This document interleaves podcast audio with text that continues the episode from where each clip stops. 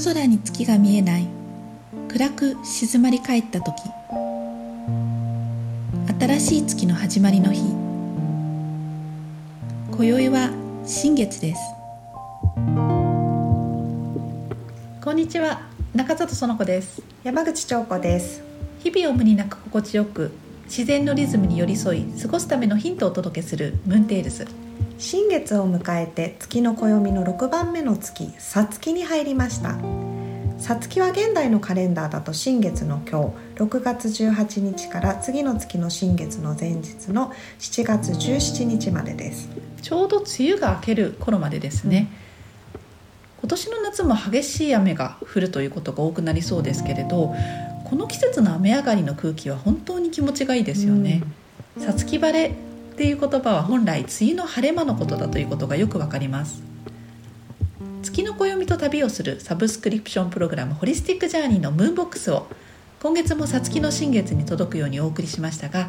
今月はどんなものが入りましたか？季節の手仕事は夏の果物を作っ使ったシロップ作りです。この時期は毎年青梅でシロップを仕込むという人も多いと思いますがムーンボックスではより手軽に作れて短時間で仕上がるフレッシュフルーツのシロップということで初年度の方にはスモモのフルーツ酢。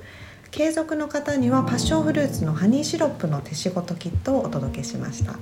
炭酸やお水で割ったさっぱりとしたドリンクとして楽しんでもらいたいと思います。ボックスが届いて開けてからフルーツが売れるのを待つ間も香りが楽しめる夏の大好きな手仕事です、うん、すごくこの手仕事人気ですよね。人気ですね。あとは夏至に何か特別なものをお届けしたいと年始から考えていて私たちもいろいろと愛用している香りのセルフケア製品やフレグランスを作るフロートさんにハンドボディーソープをお願いしました。マンダリンローズマリーラベンダーなどのスッとするハーブと柑橘に深みのあるシダーウッドをブレンドしたソープです。私が確か初めて手に取ったフロートさんの製品がこちらのボディーソープでした。そうだったんですね、うんのジメジメとする梅雨から夏にかけて外から帰って手を洗う時やクールダウンをするバスタイムに香りでリフレッシュするのに最適な爽やかで落ち着く香りです。フロートさんの製品は大量生産をしないのでタイミングが合えば手にすることができるとはいうものの、うん、今年は早くからご相談して夏至に合わせてソープをそして冬至にはホリスティックジャーニー別注のスペシャルなものを作っていただきたいてお届けする予定にしています。はいこれもぜひ楽しみにしていただきたいと思います。お茶は脇素子さんがブレンドしてくれた夏の慈愛の母のハーブティー。素子さんのハーブティーは彼女が作るあらゆるものがそうなんですけれども雑味がなく透き通るような味わいで本当に美味しいんですよね。先月行った梅雨時のハーブティーのワークショップでブレンドしたお茶にも湿気が過剰になったという日にはすごく助けられています、うん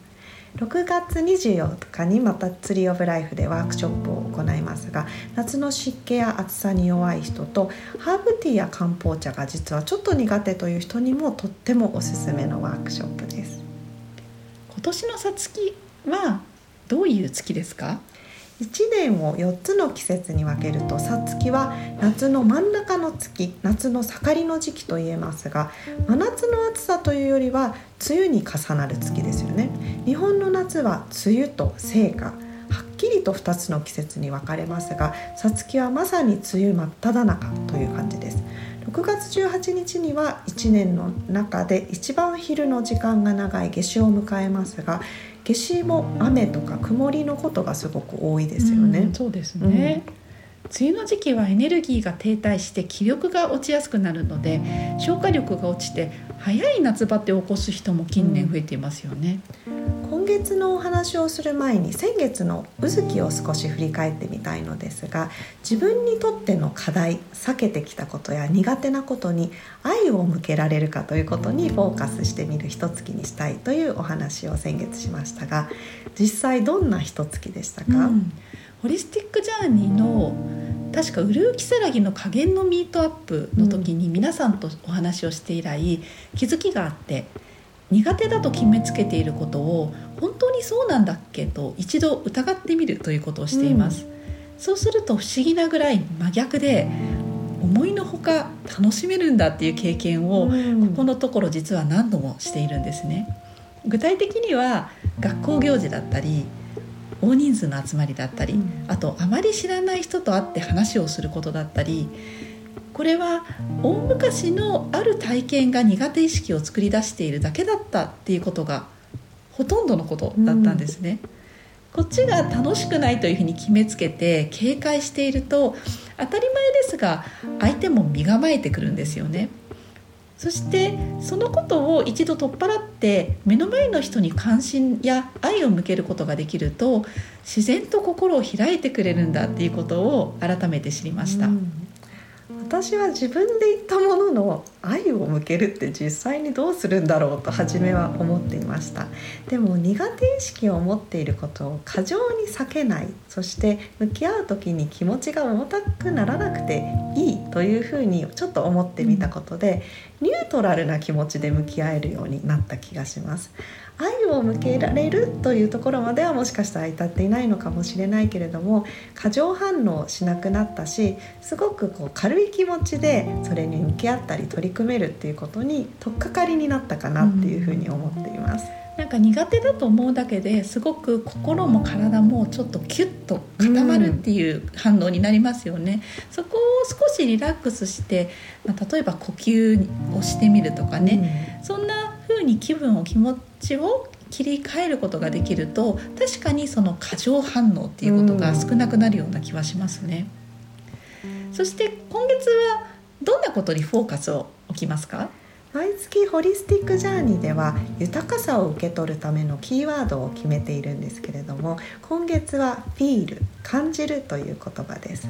今月は自分の今の感情を変えようとせずにそのまま感じることにフォーカスします。そのために自分が今どういう気分なのかを感じてそれがたとえ頭でいい例えば楽しいとか嬉しいとかそういう感情じゃなかったとしても今そういうふうに感じているんだと認めてそれをそのままにしておく状況や周りの人に合わせずにそのままでいるということが感じるっていうことだというふうに思います。たとえ周りの人が自分と違っても合わせようとしない合わせてもらうことを求めないっていうそういう時間を過ごしてみたいなと思っています。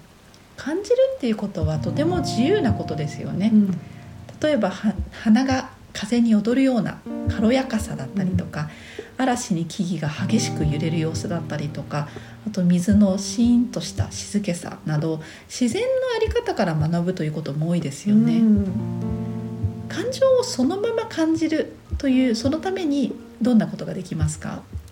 メディテーションというとちょっとハードルが高く感じてしまうかもしれませんが呼吸に意識を向けて静かに座る時間を作ることで自分の今の状況を観察します。メディテーションは毎年私自身日々の生活に取り入れてみたいなと思いながらなかなか定着しないことの一つなんですね。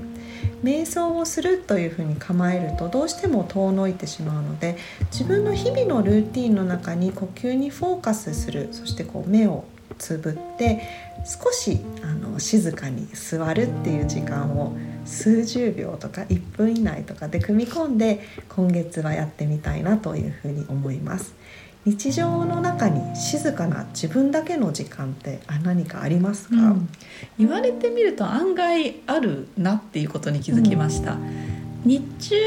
子供がいない時に家で家事や仕事をしている時はいつもとても静かな時間です、うん、そして気分転換にお香を炊いたりお茶を入れたりするということを意識しています。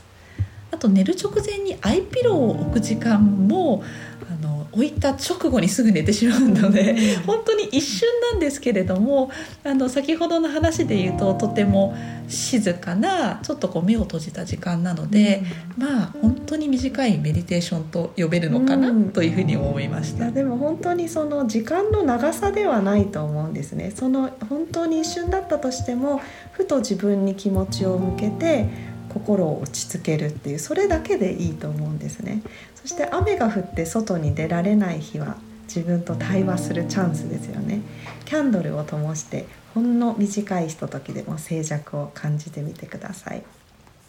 今年もグリーンスムージーマスターコースの季節がやってきました。グリーンスムージーマスターコースは3ヶ月で人生最高に美味しいスムージー作りをマスターして自然と毎日続けられる食習慣を手に入れる唯一無二のプログラムです。いまいちなスムージーから最高のスムージーへ。素材選びから組み合わせの極意季節感を取り入れることで最高に美味しいスムージー作りをマスターします。マスターコースはオンラインで学ぶ e ラーニング形式です。自分のペースと都合に合わせて学ぶことができます。3ヶ月分の公式テキストとグリーンスムージーの考案者であるビクトリア・ブーテンコさんの参考資料はダウンロード可能。プリントアウトして永久保存できます。作り方のデモンストレーションを含む実習は動画で確認できるので細かいポイントは繰り返し見返すことができます。リクエストや質問に答えるライブ講座は Zoom を使って楽しく行います。グリーンスムージーオフィシャルインストラクターとの気軽な1対1の相談タイム。課題の詳細なフィードバックなど手厚いサポートも期間中受講生だけが参加できるコミュニティではレシピや情報交換などの交流ができます。マスターコースのお申し込み期限は6月25日まで。詳細はグリーンライフホリスティックのホームページをご確認ください。次回のムーンテールスは上限に